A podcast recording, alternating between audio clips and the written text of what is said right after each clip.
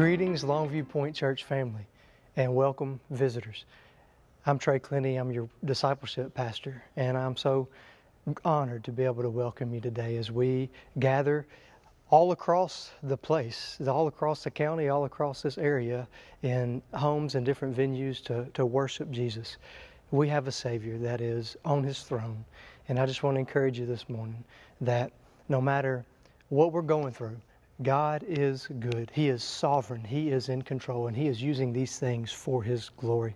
So I'm so thrilled that you're tuning in to be able to worship and just praise God through song and to be able to grow in Him through the preaching of His Word. I want to encourage you while I have this opportunity if you are tuning in today and you are not currently a member of or visiting a Connect group, I would love to help you and encourage you to help to, to find a Connect group. Um, our Connect ministry exists to expand God's kingdom across the street and around the world. And we do that by making disciples that make disciples. And this is a time where we need each other. And this is a time where we need encouragement. We need people praying for us and speaking truth to us. And so we have connect groups that are meeting at different times and places, many on Sunday afternoons through the internet and we can help you connect, get connected with a group and be able to visit them. It's a great opportunity to, to, to do that. Um, I want to encourage you if you are going through some hard times, if you're going through uh, some anxious times, please let us know as a church staff how to be praying for you. You can email us at prayer at longviewpoint.org and we can pray over that as a staff. We, we meet several times a week and pray together, and it is our honor to be able to lift you up in this season. And also, if if you have any needs, uh, please please reach out and let us know. You can call the church office, and we would be so glad to know how to minister to you in this season.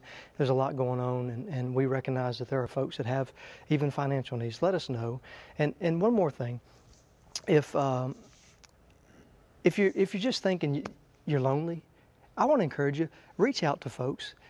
You're not the only one. This is a great time for us to be the church and to love on each other, to, to use the, the mediums that we have. Maybe it's through um, the internet or even through telephone. This is a great time just to check on each other, to pray together, to really be the church.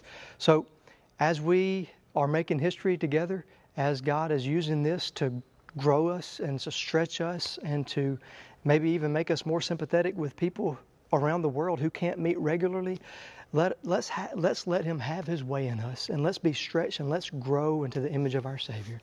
Let me pray, and we're going to continue to worship Him this morning. Father, we do come before you asking that you would do that in our lives, that you would use this time, that you would use these things that seem uncertain in our lives to teach us to be that much more desperate for you. Lord, today we recognize that you are in control. You are God Almighty. You are all powerful.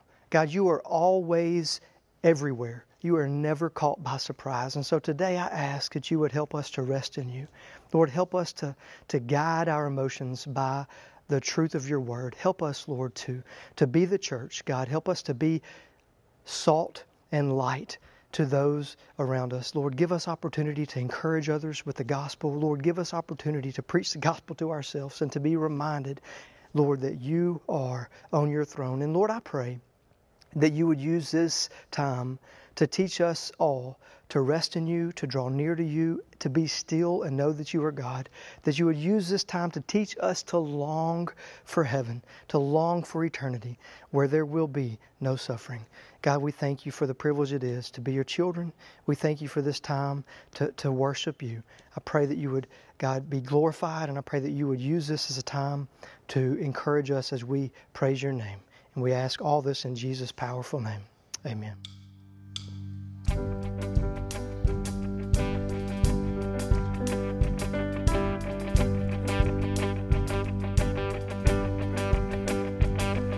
I raise a hallelujah in the presence of my enemies. I raise a hallelujah louder than the unbelief. I raise a hallelujah. My weapon is a melody. I raise a hallelujah. Heaven comes to fight for me. And I'm gonna sing in the middle of the storm. Louder and louder, you're gonna hear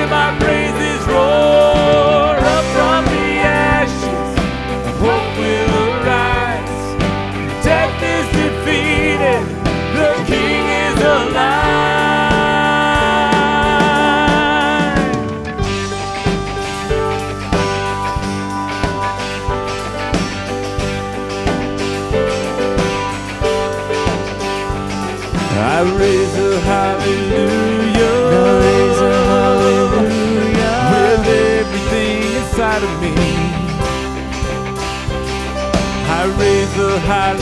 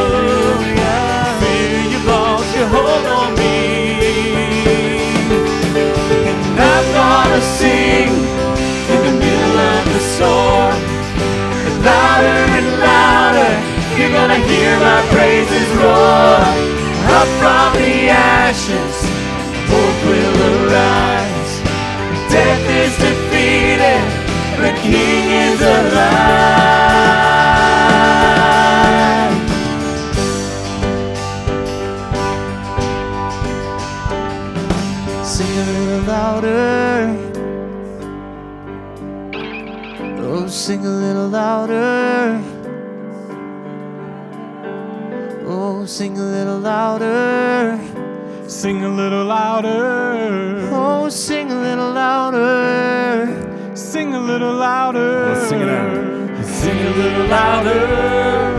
In the presence of my enemies. Sing a little louder. Oh, louder than the unbelief. We'll sing a little louder. My weapon is a melody. Sing a little louder.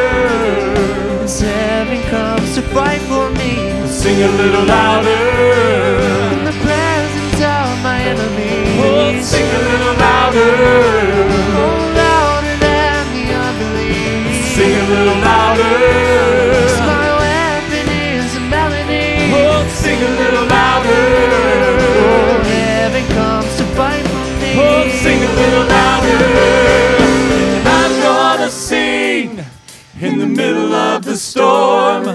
Louder and louder, you're gonna hear my praises roar.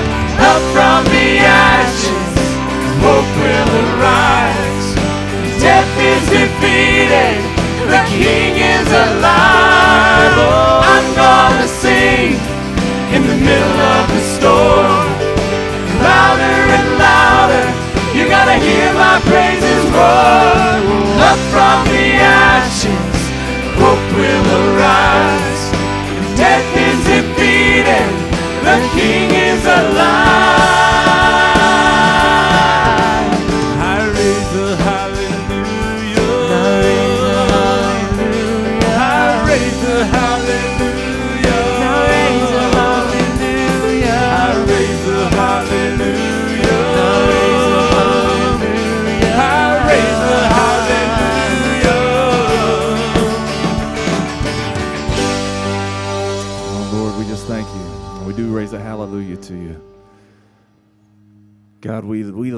Bless you. Lord, you're worthy of our praise. You're worthy of our adoration. You are worthy of everything that we can give, Father, because you gave everything for us. when we were separated from you, Lord, you came down and you lived a perfect life, died on the cross for us, shed your blood for us, and rose victoriously from the grave. And we just want to we just want to say thank you this morning. We just want to say we love you this morning. We bless you. Father, we bless you in Jesus' name.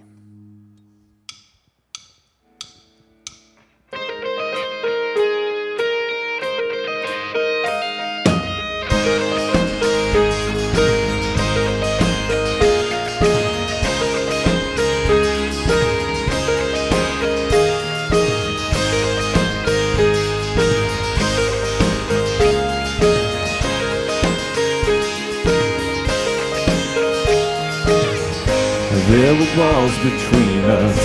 By the cross you came and broken down. You broken down. There were chains around us. By your grace we are no longer bound. No longer bound. You called me out of the grave. You called me into the light. You called my name and then my heart came alive. Your love is greater. Your love is stronger. Your love awakens, awakens, awakens me. Your love is greater. Your love is stronger. Your love awakens, awakens, awakens me.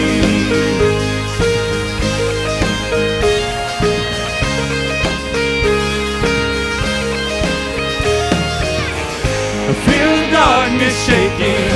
All the dead are coming back to life. Coming back to life. Hear the song awaken. All creation singing, we're alive. Cause you're alive. You call me out of the grave. You call me into the light. You called my name and then my heart came alive. Your love is greater. Your love is stronger. Your love awakens, awakens, awakens me. Your love is greater. Your love is stronger. Your love awakens, awakens, awakens me. And what a love we found. Death can't hold us down. We'll shout it out. You're alive. And what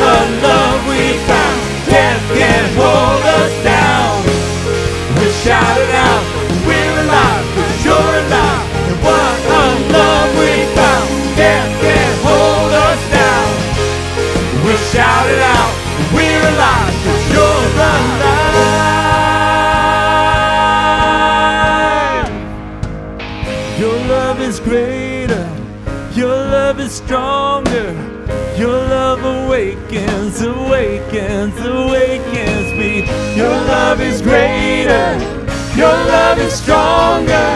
Your love awakens, awakens, awakens me. Your love is greater. Your love is stronger. Your love awakens, awakens, awakens me. Your love is greater. Your love is stronger.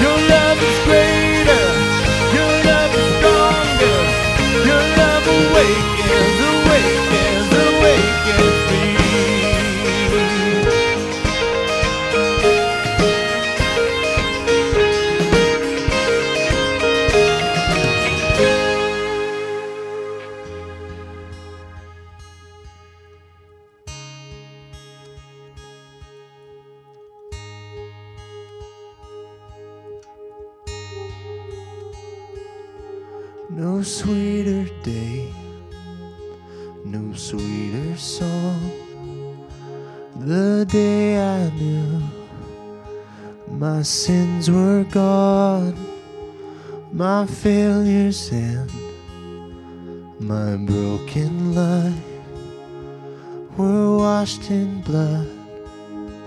The day you died, Your mercy and your majesty amazes me, amazes me.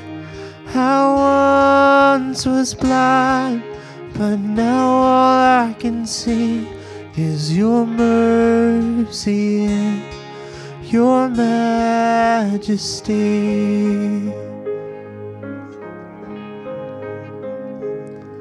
The cross of shame, our Savior bore, the weight of sin is ours no more, and what a fear to be defeated has now become our victory.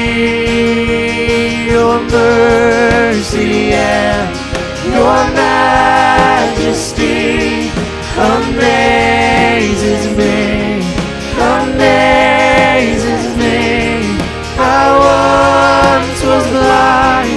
but now all I can see is your mercy and your majesty.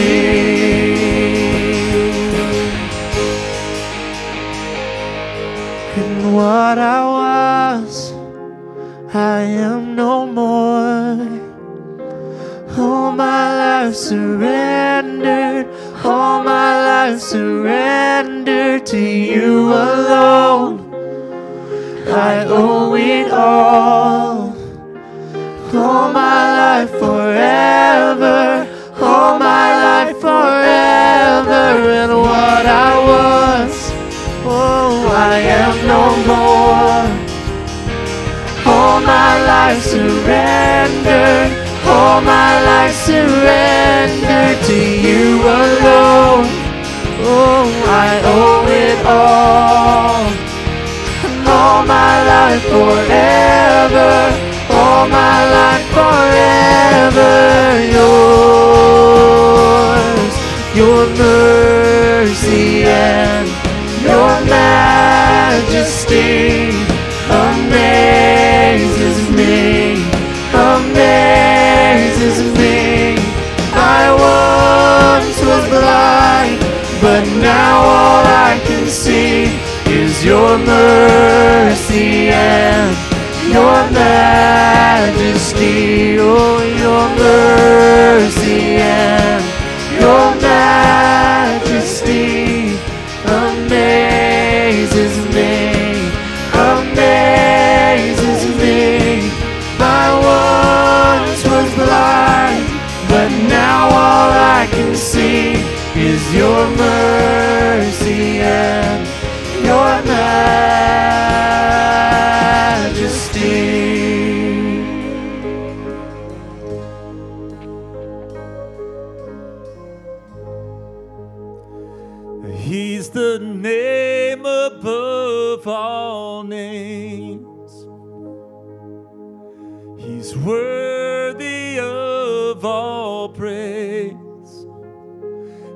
My heart will sing how great is our God. Let's just sing that together. He's the name above all names.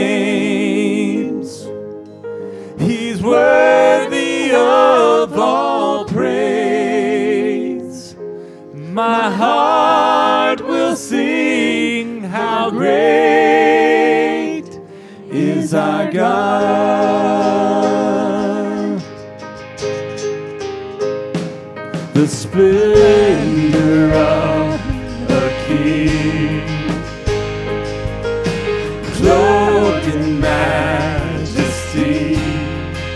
Let all the earth rejoice. that all the earth rejoice.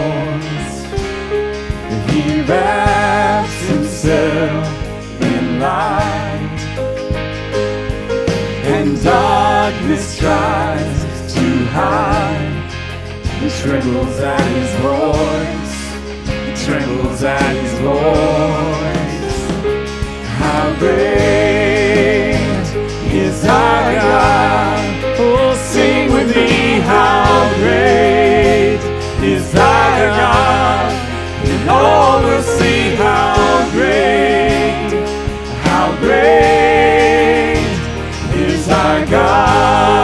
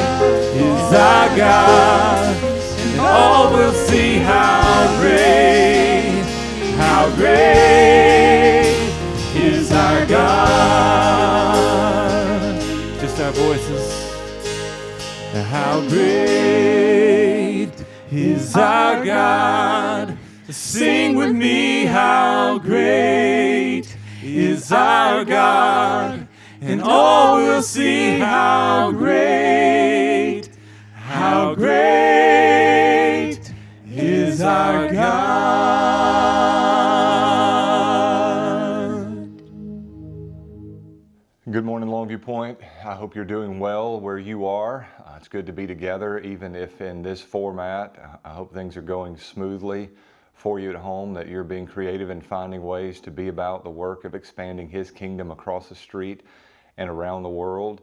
Uh, naturally, we look forward to being together again under normal circumstances, but for now, this will have to do. I want to encourage you, if you would, to take your Bibles and to set aside distractions to find a place that you can uh, be for the next several minutes, concentrated on the study of God's Word. Uh, my counsel is that we treat our uh, sitting down together in an online format much the way we would gathering on Sunday morning. So uh, think in terms of gathering in our worship center and uh, your, the, the posture that you might take and uh, the, the mentality that you might have toward this time and try to bring that uh, into the next few minutes and let's focus together our attention on the study of God's Word. The passage before us this morning is 1 John chapter 3. We're going to look at verses 16 through 24. 1 John chapter 3, verses 16 through 24. I think this is a terribly important topic. We're going to talk about uh, the topic of assurance or eternal security. This is an issue that is central to 1 John um, and John's concern to his audience here. It's a concern that God's Word has for us throughout the New Testament, but it's really pressed upon here in the epistle of, of 1 John. I think in every congregation that I preach to, Sunday by Sunday, special events, or here at home with you guys, within that congregation, there, there are, among others, two groups of people. There are those who are confidently assured of their salvation with no justifiable cause to be. In other words, they have a false assurance. There are those who are there who lack assurance, but who possess a genuine saving faith in Jesus. Now, both of these are tragic. God intends for the true believer to have a confident assurance of his or her salvation so that we might stand on the day of judgment in absolute boldness, clothed in the righteousness of Jesus Christ. But there is added tragedy in the reality that there are many walking about with an assurance of salvation that they cannot legitimately claim for themselves. In fact, Jesus says that on the day of the judgment, there will be those who say, Lord, Lord, have we done not many mighty works in your name? And Jesus said, I will say to them, Depart from me, you workers of iniquity, I never knew you. So, what I hope to do this morning is to provide us with some test of assurance or some means by which we may be confidently assured of our salvation in Jesus Christ. Look for these assurances in the passage that's before us. 1 John chapter 3, beginning in verse number 16. God's word says, This is how we have come to know love. He laid down his life for us. We should also lay down our lives for our brothers. If anyone has this world's goods and sees his brother in need, but closes his eyes to his need, how can God's love reside in him? Little children, we must not love with word or speech, but with truth and action. This is how we will know we belong to the truth and will convince our conscience in His presence. Even if our conscience condemns us, that God is greater than our conscience and He knows all things. Dear friends, if our conscience doesn't condemn us, we have confidence before God and can receive whatever we ask from Him because we keep His commands and do what is pleasing in His sight. Now, this is His command that we believe in the name of His Son Jesus Christ and love one another as He commanded us. The one who keeps His commands remains in Him, and He in Him. And the way we know that He remains in us is from the Spirit He has given to us. May the Lord bless the reading, the teaching, and the study of His Word here this morning. There are a handful of assurances that are given to us throughout the book of, First John. In these five chapters, again, a major focus is uh, ensuring that the people of God have assurance of their salvation. As we've talked about over the last several weeks, we have this party who was once within the church but now are outside the church, and they are presumably challenging the legitimacy of the salvation of those who remain a part of the church. They were among us, but they went out from us, for they were not of us. Apparently, their accusations have um, stung many of those within the church. There are those who seem to be doubting, who seem to be wondering. There's concern in chapter 4 of 1 John and next week's passage that there be the ability to discern the Spirit, whether what they're feeling or sensing or uh, what is being taught or communicated in the outside party is true or false. John helps us to discern between the true spirit and, and the false spirit. But here in verses 16 through 24, we have something of a summary. You run across a number of summaries in 1 John, his uh, knack for going back to the same topics again and again, dealing with them in, in greater detail. Here we're given four ways that we might discern uh, our salvation, that we can have assurance or security in our salvation in Jesus Christ. I want you to track with me this, with me this morning, and I want you to note that each of these assurances also have a counter. For instance, I'll say in a moment that our actions can build assurance. It is also true that our actions can undermine our assurance when we conduct ourselves in a manner that's not consistent with our confession of faith in Jesus. So I want you to think about these. D- do I possess uh, this gift, this assurance? Is it present in my life? Or, or is it something quite the opposite that would undermine uh, confident assurance that I have eternal salvation in Jesus Christ as the Lord of my life? Uh, look back to verse number 16. We have a transition from last week's passage into the focus of this week's passage. Last week, we were encouraged strongly by John. In fact, we were commanded by God that we would love our neighbor, that we would love brother. Verse 16 says, this is how we've come to know love. In other words, this is the definition of love. This is how you understand love. This is how love is defined by God. He laid down His life for us. We should also lay down our lives for our brothers. So, this is it. This is the kind of love that Jesus calls us to.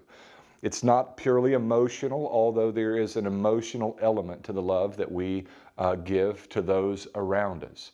It's, it's more than just the acts that we do, but it is a depth of affection that is such that it moves us to take action. John continues in verse 17 If anyone has this world's goods and sees his brother in need, but closes his eyes to his need, how can God's love reside in him? And, and we're, we're warned that we don't just love on an affectionate level without real actions, but to love in truth and in action. Love is an, an action verb. We, we are to do something as a response to the affections that we feel. I, I, am firmly convinced that even at times when we may struggle to feel real affection for the people that God has clearly called us to minister to or to be of, of service to, and I've seen this at work within the context of marriage and family many, many times, that our heart follows after our treasure. When we begin to invest in those God has called us to serve, when we begin to invest in those that God has called us to love, our heart follows after that.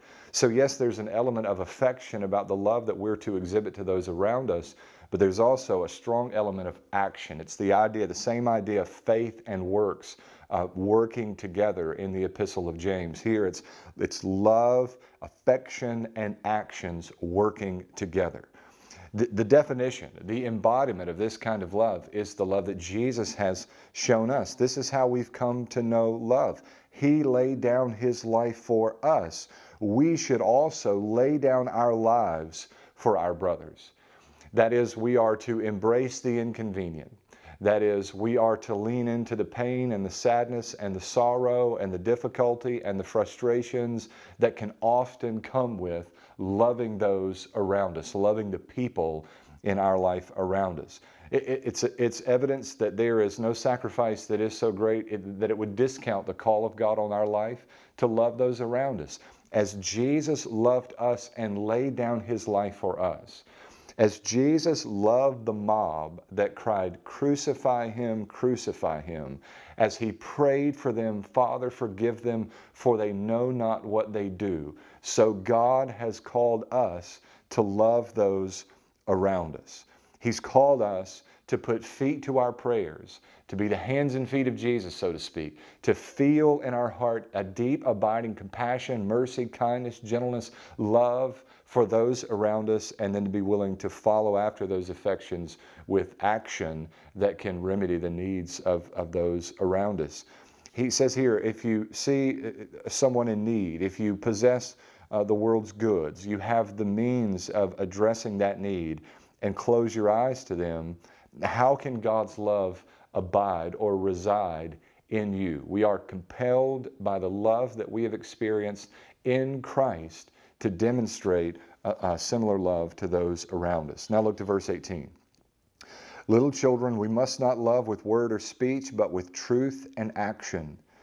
This is how we will know we belong to the truth and will convince our conscience in His presence, even if our conscience condemns us that God is greater than our conscience and He knows all things. So there's, there's two parts to that passage. We don't just love on uh, the level of affections, but in actions. That is, our actions, our conduct, our behavior can serve as an assurance to us. Verse 19 begins with that phrase that we've become accustomed to in 1 John. This is how we know, or in the future tense here in verse 19, this is how we will know we belong to the truth. This is how you may have assurance of your salvation because we will love those around us. We exhibit the kind of Christ like love that God has called us to. And as we discussed in last week's passage, this is a love that we don't have the capacity in our natural man to exhibit to the world around us. We find the ability to love as Jesus has loved us through the life giving, liberating power of the gospel of Jesus Christ. Apart from Christ, we are dead in our sins and trespasses. That means that we are bound to the ways of dead men. And the ways of dead men are hatred and hostility and anger and animus and unforgiveness. That is who we are apart from the gospel. So, really, what John is saying here is some of what we said in last week's message that when we find ourselves having the ability to love as Jesus has called us to love, it's evidence of the work of the spiritual man and not the natural man, that we have been made alive in Christ Jesus, that the presence of the Spirit of God in us, by the truth of the gospel of Jesus Christ, having awakened us from our deadness in sin, has enabled us to love those around us. Assurance is granted when we examine the fruit in our life and we see that it's consistent with a good tree when we're bearing the kind of fruit that's evidence of the work of the Spirit in us, we derive from that a confidence that we are indeed who we profess that we are in Jesus. Love for brothers serves to be an assurance. Obedience to Jesus, eh, Jesus and His Word in general um, is a, a, means of some assurance. Jesus says repeatedly in the Gospel of John, If you love me, obey my commandments. In other words, if you do love me, the result of that love for me will be your faithful obedience to what I have commanded you to do. Now, I can't tell you the number of times through the years that I've counseled with people or been in conversations with people who struggled over uh, the issue of assurance, knowing that they were genuinely saved. And in most instances, it's the result. They're struggling, their concerns, their, their worry is the product of what they see in their own life. And most of the time, what they want the pastor to do is to say something that can alleviate their guilt or soothe their conscience or allow them to move very quickly beyond these concerns and, and, and be free from that, from that burden. And almost all the time, I, I resist that. Because usually, again, it is the result of some misdeed, mistake, or overt sin in their life that they have failed to deal with. And I just frankly don't want to quench the work of the Holy Spirit. In other words, people begin to look at their life, they see certain behaviors there, and they wonder how I can be who I say I am with this type of conduct while doing or participating, practicing this type of sin. Something is not adding up here. Is it my salvation? So the, the desire is to run to a doctrinal fix for the concern rather than addressing the presence of the sin in the individual's life. Now, there is a great safety net for us, and there is security, and there is hope in spite of the presence of sin in our life. There is no question about that. 2 Timothy 2.13 says, When we are faithless, he is faithful, for he cannot deny himself. Even at our worst, it is ultimately and finally the power of the gospel that rescues us from our sin. On my worst day, I'm as saved as I am on my best day, and I wouldn't trust my best day to win favor with God for one minute. But I am confident, even on my worst day, that the perfect righteousness of Jesus Christ is sufficient to atone for my sin and to merit favor in the eyes of the Father. Our actions often can build confidence or assurance of our salvation, or they may undermine uh, any assurance or confidence in our salvation that we might ultimately have. There's a second thing that's already picked up on in verses 19 and 20. Go back to verse 19. This is how we know we belong to the truth and will convince our conscience in His presence. You may have a translation that reads conscience as heart. The more literal translation is actually heart, and some liberty is taken here in the Holman uh, translating this as conscience, but, but the essence is essentially the same. The seat of our emotions or our affections, um, that aspect of our person that discerns uh, right versus wrong, that experiences or senses guilt. It, it, this is how we know that we belong to the truth and will convince our heart or our conscience in His presence, even if our conscience condemns us, that God is greater than our conscience or our heart and He knows all things. The idea here is that our conscience or our heart can build assurance. Now, I'm framing these points in very deliberate ways. We've said first, our actions can build assurance. That doesn't mean necessarily that our actions will build assurance. They may undermine assurance, as we said a moment ago. It's also true that our conscience can build assurance, but it's not always true that our conscience is a good guide for us in discerning right from wrong, good from evil, assurance, uh, true assurance, or false assurance. But a conscience rightly shaped by the Word of God a conscience that has been formed and developed in a healthy gospel centered way can be a means of building our assurance in, in our eternal salvation through Jesus Christ. I, I, I, want you to notice that conscience here is not held up as a certain source of assurance. Again in verse 13, this is how we will know and will convince our conscience in His presence, even if our conscience condemns us, that God is greater than our conscience and He knows all things. So, so the heart, the conscience can be a means of assurance, but not necessarily, John says. And ultimately, it doesn't matter what your conscience says, it doesn't matter what your heart says. What matters is what God says. Just because you feel good about doing something does not mean that what you're doing is right. For that matter, just because you feel bad about doing something doesn't mean that what you're doing is necessarily wrong. We can think of lots of examples throughout the history of the church when various activities have been deemed to be evil or wicked, and it was simply a, something that was born out of the culture or a misunderstanding of the scripture in that particular era.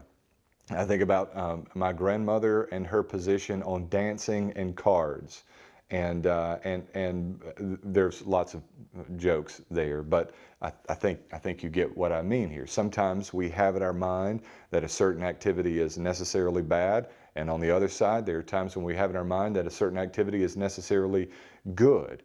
Our hearts, our conscience cannot be the final authority for anything that we do. Ultimately, it is God's Word that guides us, that directs us in discerning good from evil, right from wrong, true assurance from false assurance. Now, if, your if your conscience is guilt ridden, that needs to be addressed. There are a number of passages in the New Testament po- that point to the fact that violating our conscience is in and of itself sinful. But that, of course, assumes that our conscience has been rightly shaped by the Word of God. There's only one remedy, there's only one resolution to this issue. To again have your conscience, your worldview, the way you think about things, the way you see things around you shaped by the Word of God. And there's only one way to get at that it is by immersing yourself in the teaching of God's Word on a certain level, the, the direction here is as much as is possible uh, be led by, be assured by your conscience, a clean conscience. But there's a warning implied strongly here in the passage that the conscience is not the final authority when it comes to our assured standing in Jesus. You can be as sincere as anyone has ever been sincere and be sincerely wrong. You want to be certain that your conscience is shaped by the Word of God and the Word of God alone. That what we find in the Scripture is the final authority with regards to our standing before Jesus and certainly with regards to the things that we do from one day to the next. So our conscience can build assurance, but there's a heavy and serious caveat to that particular point. Here, here's a third thing, and I think that this is the ultimate um, means of assurance. This is either the ultimate means of assurance or this is the undoing of any false assurance that we have whatsoever. Our convictions, without qualification, what we believe is a source of great assurance. M- many times, when people struggle with assurance of their salvation, at the root of their wrestling is, is bad theology, is a misunderstanding of the gospel. And, and, it might not be that their understanding is so broken or so off track that they're not a truly born again person. It may be that they've uh, not yet matured into a full understanding of the power of the gospel of, of Jesus Christ. In verse 21, John says, Dear friends, if our conscience doesn't condemn us, we have confidence before God and we can receive whatever, we ask from Him because we keep His commands and do what is pleasing in His sight.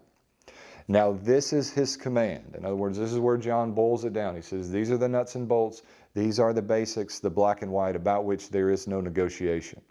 Now, this is his command that we believe in the name of his Son, Jesus Christ, and love one another as he commanded us. this is it. This is the command that we believe in the name of his Son, Jesus Christ. And I would just ask you, what do you believe? If, you're, if this morning you're looking for assurance of your salvation, this is question number one. What do you believe about the gospel? What do you believe about the person and the work of Jesus Christ?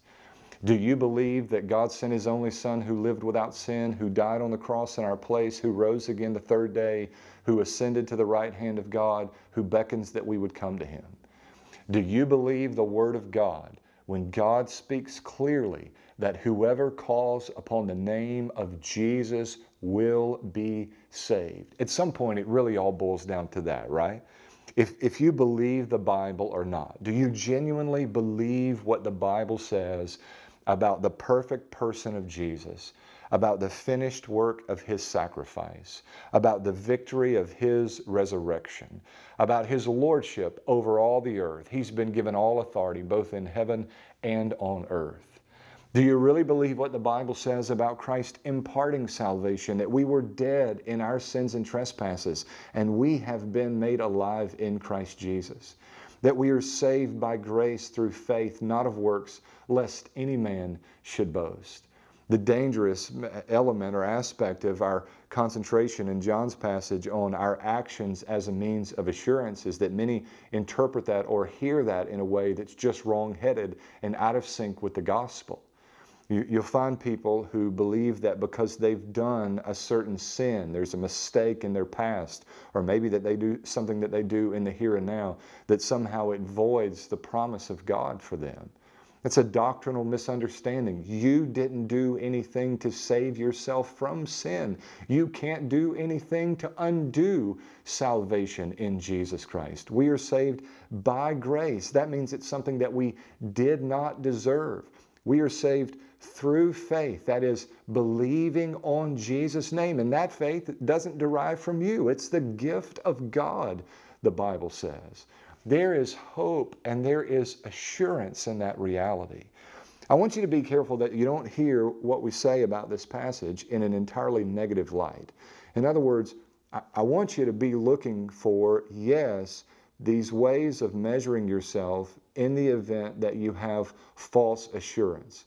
Good, good doctrinal teaching ought, ought to bring uh, trouble to the heart of the unbeliever, but it ought to bring assurance to the believer. I want you to be thinking and listening in a positive way as well to what John is saying here. If you have believed the true gospel of Jesus Christ, if you have entrusted your soul to a good and faithful God, if you are taking your rest in the perfect peace provided by Jesus and Jesus alone, if you have come to the realization that your works cannot save you, they can only condemn you. But the perfect work of Jesus Christ is sufficient to save you from your sin. You have every reason this morning to be at perfect peace and absolute confidence that on the day of judgment you will hear from the Father, Well done, thy good and faithful servant. Spurgeon used to say in sermons on assurance, and he was one of the greatest at preaching on the doctrine of assurance or eternal security, that the, the reason, he said, that I am most confident that I am truly born again in Jesus is because even after all these years, the preaching of the gospel of Jesus Christ warms my heart. We sing it in an old hymn. I love to tell the story for those who know it best, seem hungering and thirsting to hear it like the rest. We never get over the gospel of Jesus Christ. Brothers and sisters, what is it that you believe about the gospel? At some point, eternal security is as simple as evaluating, examining what it is that we believe about God and His only Son, Jesus Christ. Now, one way to sort of evaluate our faith is by looking at how we adhere to other commands in the scripture. We don't get to handpick the things that we want to believe, those things um, that we read in a favorable light, and then set aside those things that we want to be dismissive of or that don't accord with the way that we determine we'll live our life. Having salvation in Jesus means that He's the Lord over our life, that He ultimately and finally dictates to us what we do. When we refer to Jesus as Lord, it's not just a polite title. It's a, it's a description of who He is in our life. He is lording over our life, He is our ultimate and final master. Jesus Christ is King. that knowledge really settles everything for us. It is our hope, our strength, our stay, our assurance. You can have eternal secure, security, assurance, because of the finished work of Jesus. Now, you'll find this tested in a variety of ways. There'll be seasons in your life when you're deeply troubled. There'll be seasons in your life when it seems as though everything is going the wrong way for you. This may be that kind of season for you right now. Uh, you, you, you'll find yourself, I found myself in seasons of some spiritual barrenness when there just wasn't the enthusiasm that there needed to be for the prayer closet or for your personal devotional life, and you're just sort of trudging through, and maybe you're checking some boxes, but you really know that your heart is not ultimately and finally in it. And you come under, distress, under duress, even under those circumstances, and your immediate reaction is to run to Jesus. Your, your initial thought is, in spite of all of this, there's still Jesus. My, my hope is built on nothing less than Jesus' blood and righteousness. He is my strength and my stay, the anchor for my soul. Do you really know that? Or how about in the best of times when everything is going your way and you're on cloud nine and everything's clicking off the way you had imagined it would? And, and there might be, um, in a worldly way, a tendency to drift off and to focus on, on other things. But in the middle of all of that, you're, you're sort of brought back to earth and you're reminded that this is all passing away, that this is fleeting, that this life is but a vapor.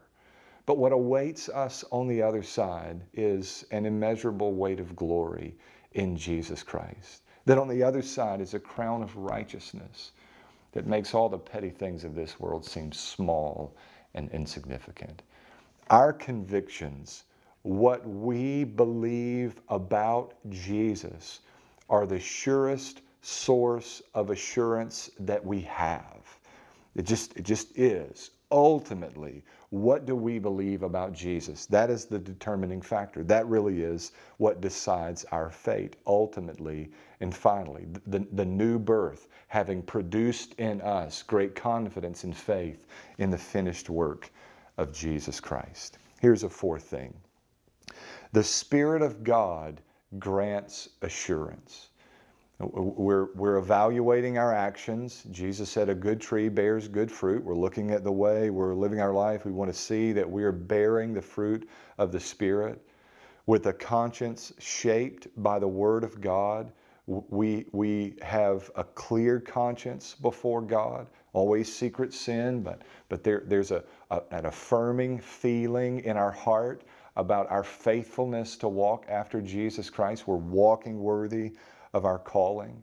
We've evaluated our convictions to see that our understanding of the gospel, that our understanding of Jesus is accurate, is right, is wholesome, is, is true, is true gospel oriented. And, and in all of that, the Spirit grants us assurance. Look back to verse number 24. The Bible says here, the one who keeps his commands remains in him or abides in him. You keep his commands, you are abiding in him, a branch in the true vine. The one who keeps his commands remains in him, and he in him. In other words, in the process of abiding in His commandments, and there are a number of things that are attached to this idea of remaining in Him or abiding in Him, but the two primary uh, features of abiding in Jesus seem to be loving God, believing the gospel, obey, or, or, or which is exemplified in our uh, keeping the commandments, and then loving brothers. So keep commandments and love God. This is the main way, the main primary means of abiding in Him. But there's something more that's happening in this. Not only are we abiding in Him, but He is abiding in us. And the way we know that He remains in us is from the Spirit He has given us. We know that He abides in us because of the assurance granted by the presence of the Spirit in us. Now, this is a little bit tricky to quantify here, um, but it's an important truth. When our actions are indicative of a life of faithfulness to Jesus, when our, our, our conscience is clean before God and that a conscience shaped by the Word of God, when our convictions are true to the teaching of God's Word, when they are truly gospel convictions, the Spirit of God grants assurance that not only do we abide in Jesus, but that Jesus abides in us. Now, this is the segue into chapter 4, which we'll look at, Lord willing, on next week, where John helps us to test the spirits to determine if they're from God, because there are many false prophets who've gone out into the world. Now, the warning that John's going to give us, here's the preview of next week's message, is this that there are a lot of spirits that are active in the world around us today. And you need to be careful th- that your spiritual feelings are spiritual feelings that are driven by the Word of God, that the Spirit that is leading you is truly the Spirit of God. We see a lot of things out there today that are cast as spiritual things. And the scary thing about that is that in many instances they may, may well be. But evaluating them against the Word of God clearly leads to the conclusion that although they are spiritual in nature, they are being led by or worked out by the power of a spirit that is not of God. Anytime there's an activity or a behavior that doesn't accord with the Word of God, you can be confident that it's not the Spirit of God that is behind them. As our actions are bearing out the presence of the Spirit in our life and the fruit of the Spirit, as a conscience shaped by the Word of God stands clean and confident before the judgment bar of God, not just at the end, but on an everyday basis. Our convictions evaluated against the truth of Scripture. The Spirit of Jesus, the Spirit of God, grants us confidence and boldness that we are who we say we are by confession. I, I, there are times when I, I, run into people who are genuinely born again, who are struggling with quest, questions of assurance, which I find to be a sad thing. God intends that we would have assurance of our faith as we get toward the end of our study in 1 John, we'll come to the last purpose statement in the book in chapter 5 and verse 13, where John says, I have written these things to you who believe in the name of the Son of God, so that you may know you have eternal life. God intends that we could have assurance of our salvation, that we could be confident that we are who we say we are in Jesus. I want for the true believer listening this morning to know assuredly that your feet have been planted on gospel ground. I was reading through some of Spurgeon's sermons. I mentioned earlier that uh, no one preached assurance of salvation like Spurgeon preached assurance of salvation. He was speaking of those who early in their faith wrestle with salvation. They may be uh, chronologically further along in their faith, but remaining in a place of immaturity. Here's a quote from Spurgeon. It's lengthy, but it's worth our time.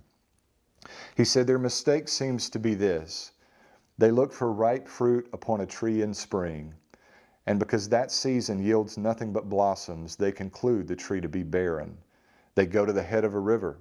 And they find it, uh, find it a little rippling brook, and because it will not float a great eastern, they conclude that it will never reach the sea, and that in fact it is not a true part of the river at all. They look upon themselves as being little children, and such they are. But because they cannot speak plainly on account of having been so newly born, they therefore conclude that they are not the children of God at all. They see strong men in Christ Jesus performing great exploits, and because they are as yet but young and feeble, they conclude that they're not in the family of grace.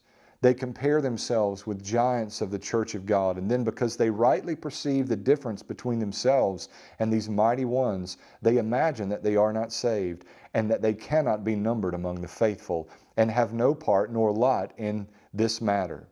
They put the last things first. They make comforts essentials. They consider that which is the fruit of grace to be the root of grace, and herein they pierce themselves through with many sorrows you may be looking at your life and you're in a place of immaturity, you're new in your relationship with Jesus. I, I, hope that there's some of you who found faith in Jesus even over the last weeks in this season of isolation, that God has been at work in the hearts of many of you who are listening this morning.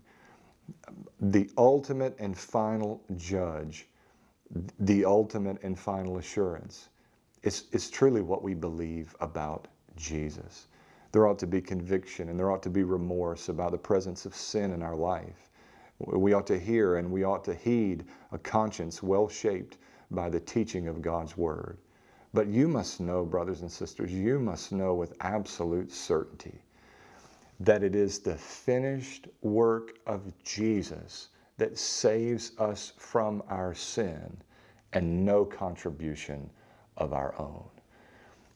There are a number of ways that this message stands to work itself out and a number of challenges that might be sorted through this morning. I worry, yes, about the believer who's wrestling with an absence of assurance, who just doesn't feel security in their salvation. And I want you to know that we can have security. That security doesn't primarily come from us, it comes from God. And so we pray and we pray and we pray that God would be pleased to grant that security. In my experience, God often grants that security by granting repentance. Uh, the remorse and the guilt and the sorrow that leads us to the lack of assurance turns our heart, begins to do a refining, sanctifying work in our life, and we see the Spirit of God dealing with the presence of sin in our life. I want for the believer that has no assurance to walk away from this morning's message with a glad heart and confidence in Christ that your salvation is ultimately finished in Jesus. What He has begun in you, He will bring to perfection. I hope and I, I, my prayer is that this message would have the effect of breaking up the false assurances of, of some. I don't think that we've talked about assurance in the last 50 plus years of Southern Baptist life in the healthiest of ways. This is one of those essential, non negotiable doctrines of the church. And somewhere along the way, we've lost the ability to communicate clearly about this matter. Listen carefully to what I say and, and be careful that you hear what I say and be careful that you hear what I don't say here. When I was saved and began to attend church, I would hear people say things like, once saved, always saved. And usually that rolled off the lips of someone who meant that as, uh, as though we have a certain license to sin because of a transaction that took place in our past. We prayed a prayer, we walked down an aisle, we were baptized or became members of some church. And it usually was intended to mean that, therefore, as a result of those things in our past, membership, baptism, etc., that now I can just live any way that I want to live, and I can be at peace doing so because of that transaction in my past. I, I despise the language of once saved, always saved. Now, I believe with all of my heart that when a person is truly born again by the power of the gospel of Jesus Christ, there is no power of hell, no scheme of man that could ever pluck us from the hand of Jesus. You didn't do anything to earn it, therefore, you can't do anything to lose it. Salvation is finished in Jesus. It is eternally secure in gospel ground. He is the anchor for our soul.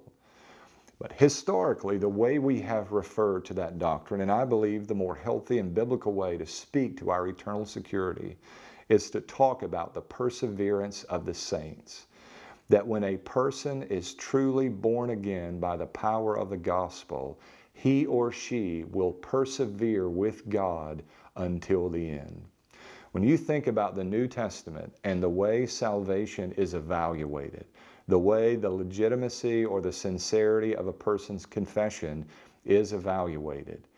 It is not so much about the way they begin the race. All must begin by faith and repentance. But again, all begin by faith and repentance. The ultimate evaluation in the New Testament is the way a person finishes the race. If you look at the writings of Paul, he often speaks as though his salvation is, is up in the air. There are passages that people struggle with and, and wrestle with. And reading Paul's letters, they ask, is Paul suggesting somehow that he could lose his salvation? No, he's evaluating himself in a very New Testament way. He says, I don't want to disqualify myself from this race that I'm now running. I want to be careful that I don't do anything that would beset me in the race of faith. But when we come to the end of Paul's life, he says, I have finished the race, I have kept the faith, and there awaits for me the crown of righteousness. If an individual has been truly born again by the power of the gospel of Jesus Christ, they will persevere with God, but more importantly, God will persevere with them. Persevere in Jesus. Be driven to finish the race of faith well, knowing that a crown of righteousness has been laid up for you.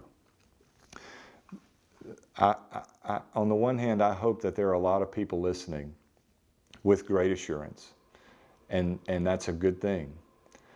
But I have found that there are really two groups that make up the, the great assurance camp. There are those who are truly standing on gospel ground. And then there are those who are far from God, so much so that their conscience has become seared, their heart has become hardened. Their almost constant exposure to the gospel has left them with familiarity fatigue.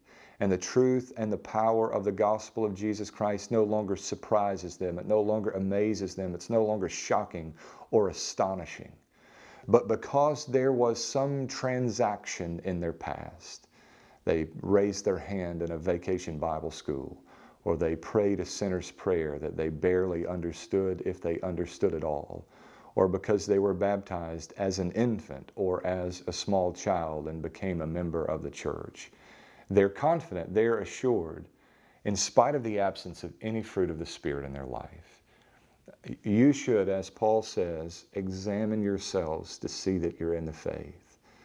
And th- there ought to be two ways we walk away from this message this morning with unbounded joy and gladness in our heart that Christ has saved us, and there is nothing that can undo what Jesus has ultimately and finally done for us, or with great concern, with fear and trepidation, uh, unsure of your eternal destiny there are people who wrestle with this matter for far too long. And I would just say to you this morning if you do not have assurance of your salvation, you should not rest until you do. This is far too important a matter to leave undecided. This is, this is, this is not a secondary issue, brothers and sisters. This is of first importance. And the reality is that Jesus has said that there won't just be a few, but there'll be many on that day who say to him, Lord, Lord, to which he responds, Depart from me, I never knew you. I think this is our great battle in the Bible Belt South. Our war is not like the Apostle Paul, who worked among the Gentiles, people who knew they did not identify with the God of the Jews or the Christians. Our battle is among the Pharisees and the Sadducees in the midst of a people who believe themselves to be right before God. They have believed on some superficial level that has left them unfazed, unaffected, and unchanged. And because of that superficial belief, they believe themselves to be right when they are altogether wrong. They are whitewashed tombs filled with dead men's bones.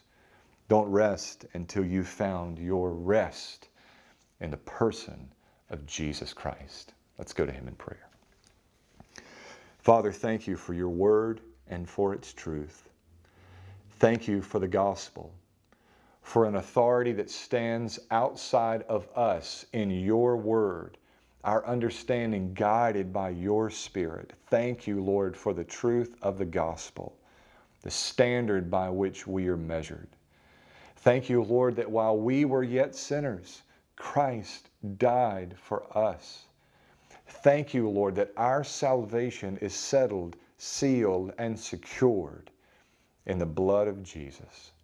God, I pray for every person listening that they would have absolute assurance of their eternal destiny, that they could know beyond a shadow of a doubt that on the other side of death's threshold, that they'll wake up in the presence of Jesus.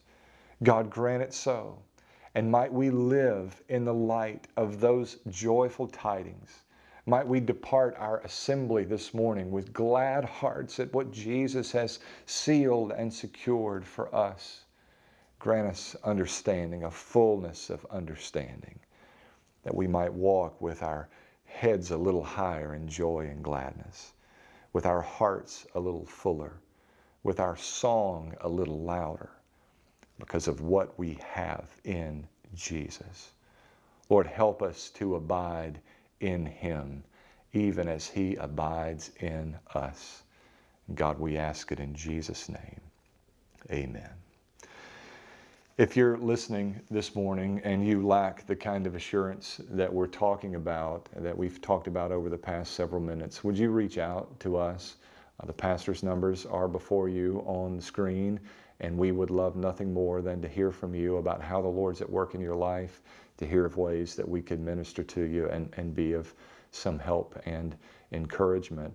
Uh, you, you may know, you may not know, we've actually conducted a couple of starting point classes over the last few weeks. Uh, starting point is the mandatory class to become a member of the Longview Point family. We've been conducting those by Zoom. That's been going very, very well. So we've not stopped or brought to a halt our uh, membership process. If, if you're listening this morning and you've been attending Longview Point for some time and are interested in becoming a member of our fellowship, reach out to us and let us know about that. And uh, we'll communicate the uh, necessary information to you and get you in the next starting point class and help you to work through that process. We talked about not doing that, but you know, people have time on their hands these days. So if, if you're interested in starting point, maybe you're one of those who has been interested for some time, but you've not been able to make a class because of scheduling or uh, some hindrance in your uh, personal schedule or life, now would be a good opportunity to do that. Reach out to us and let us know of your desire to do so, and we'll get you in a starting point class coming up very, very soon. The work of the kingdom has not been brought to a halt. Uh, we, we, we may be doing social distancing, but the work of kingdom expansion across the street and around the world is an eternal work that will have no end until the Son comes to get his bride. Reach out to us and let us know of what the Lord's up to in your life. I want to share with you what I shared with the drive in service on, on last Sunday, and this is a real concern for me. We're hearing of a handful of financial and physical needs that are arising and, uh, and we're able to meet those needs and we're glad to meet them and i hope that you'll continue to communicate those to us as they come up in your life. But what we're not hearing a whole lot of but i fear is prevalent are marriage issues family issues emotional issues spiritual issues. It seems to me that it's easier to talk about the physical needs the financial needs. These are tangible needs but but I, I know that that just as the Spirit of God has not ceased working in this season, neither has the Spirit of Satan. And there are needs that are out there in our body. And, and I, I hope that you won't suppress the reality of a broken situation, but seek the help and the encouragement that the body of Christ is here to, to provide for you. Reach out to us and let us know what's up in your life and how we can pray for you and be of help to you. You can communicate prayer requests through prayer at longviewpoint.org. And again, we'd love to hear from you there. Uh, thank you for, for being with us this morning. I, I want to encourage you to continue uh, to give faithfully. You'll receive or have received by now in your inbox um, a financial update as to where we are, which uh, should include a North American Missions offering update. Um, we intentionally did not set a goal for this year's North American Missions offering, not knowing at that time uh, how things would be financially. But I, I, really think that, that by the end of NAMO, we had exceeded the, off, the offering goal that we had uh, previously established. That's in your inbox, and you'll be able to see where we are as a faith family. Continue to give faithfully. Uh, know that we're busily at work here doing everything that we can to continue uh, the work of, of ministry, kingdom expansion across the street and around the world. And I hope the same is true for you where you are. Have a blessed day in Jesus, and we'll see you soon.